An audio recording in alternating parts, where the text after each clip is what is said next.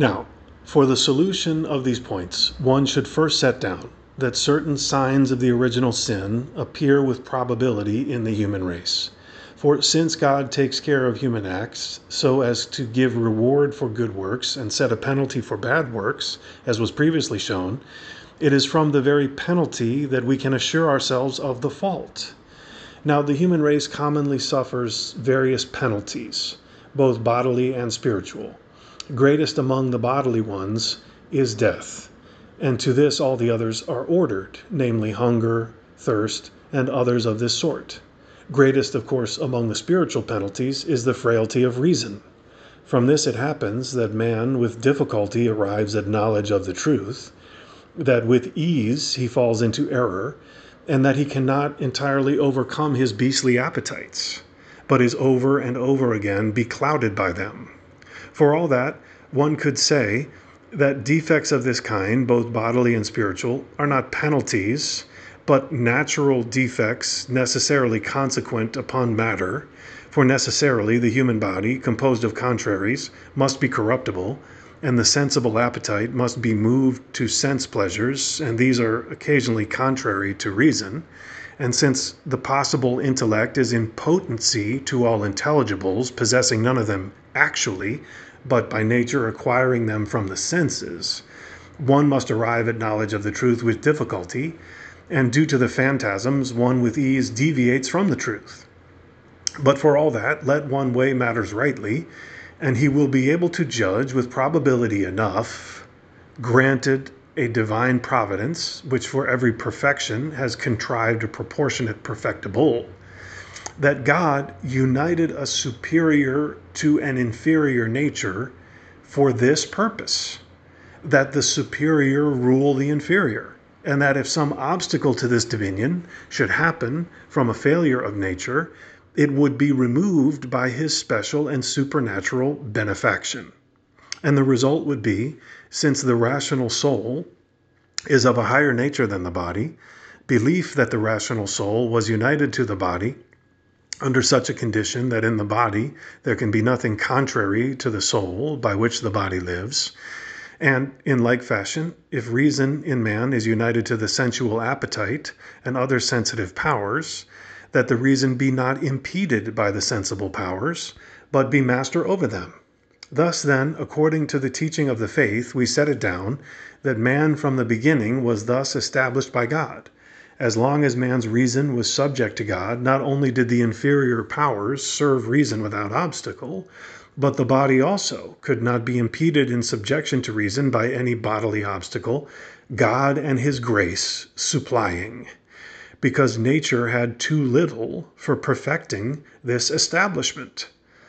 But when reason turned away from God, not only did the inferior powers rebel from reason, but the body also sustained passions contrary to that life which is from the soul. Of course, although defects of this kind may seem natural to man in an absolute consideration of human nature on its inferior side, nonetheless, taking into consideration divine providence and the dignity of human nature on its superior side, it can be proved with enough probability that defects of this kind are penalties. And one can gather thus that the human race was originally infected with sin. These things now seen, one must answer to the points made as contrary objections. Now, there is no awkwardness in saying that when one sins, the sin is propagated to all in their origin, even though each is praised or blamed according to his own act, as the first argument attempted to proceed. For things go one way in matters of a single individual, and another way in matters of the entire nature of a species, since by participation in the species many men are as one man as Porphyry says. A sin, then, which refers to an individual man or his person, is not imputed to another as fault, unless he be the sinner, since personally one is divided off from another. But if there is a sin which looks to the nature of the species itself, there is nothing awkward about its propagation from one to another just as the nature of the species is communicated through one to others. But since sin is a kind of evil of rational nature, and evil a privation of good, one judges on the basis of the missing good whether a sin is related to a nature commonly or to a person. Of course, actual sins, which are committed by all men commonly, deprive the person of the sinner of a good, grace, for instance, and the due order of the parts of the soul. This is why they are personal, and why, when one sins, the sin is not imputed to another. But the first sin of the first man not only deprived him of his proper and personal good, namely grace and the due order of the parts of the soul, he was deprived as well of a good related to the common nature. For, as we said above, human nature was established in its first beginning so that the inferior powers were perfectly subject to reason, the reason to God, the body to the soul and God was by his grace supplying what nature lacked for this arrangement. Now, this kind of benefit, which some call original justice, was conferred on the first man in such wise that he was to propagate it to his descendants along with human nature. But in the sin of the first man, reason withdrew itself from the divine subjection. And it has thus followed thereon that the lower powers are not perfectly subject to the reason, nor is the body to the soul. And this is not only the case for the first sinner, but the same consequent defect follows into his posterity and to the posterity in whom the original justice mentioned was going to follow. Thus, then, the sin of the first man, from whom all other men are derived, according to the teaching of the faith, was not only personal in that it deprived the first man of his own good, but natural also in that it deprived him and consequently his descendants of the benefit bestowed on the entire human nature. Thus, too, this kind of defect, which is in others as a consequence from the first parent, still has in others the essentials of fault, so far as all men are counted as one man by participation in the common nature for one discovers the voluntary character in a sin of this kind in the will of the first parent, much as the action of the hand has the essentials of fault from the will of the first mover, which is the power of reason.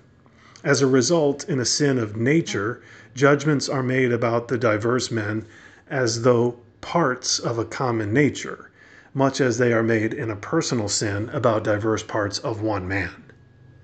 In this way, then, it is true to say that when one sinned, all sinned in him, as the Apostle says. And on this basis, the second argument made its proposal.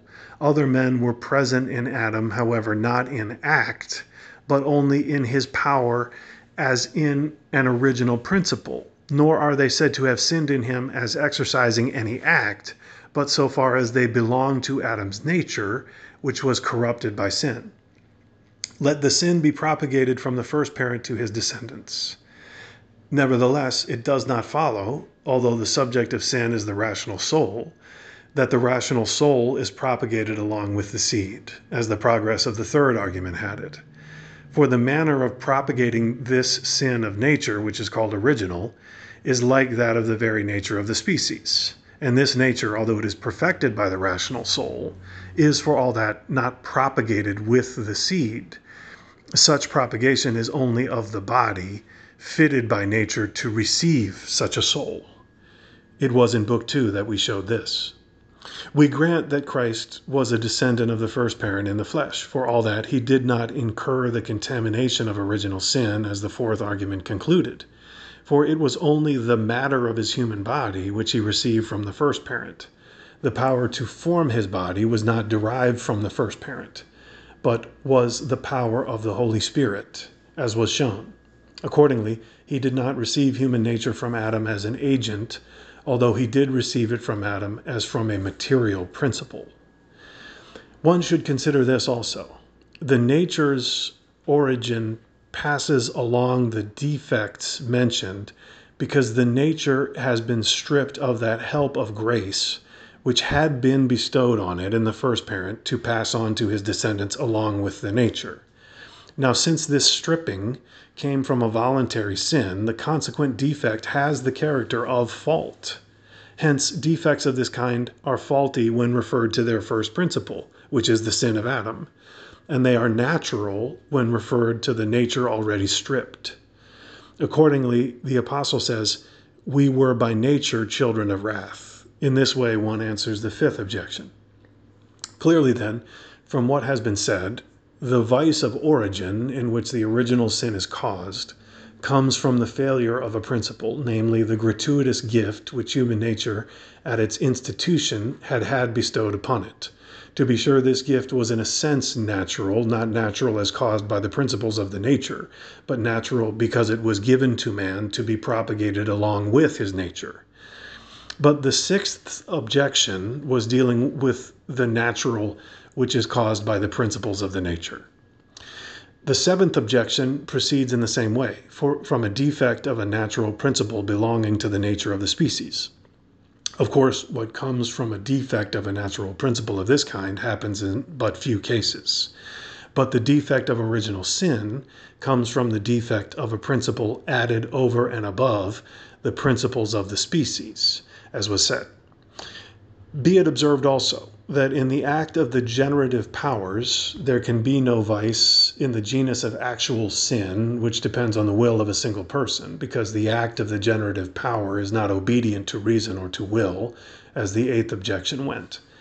But nothing prevents our finding the vice of original sin, this refers to nature, in an act of the generative, generative power, since acts of the generative power are called natural.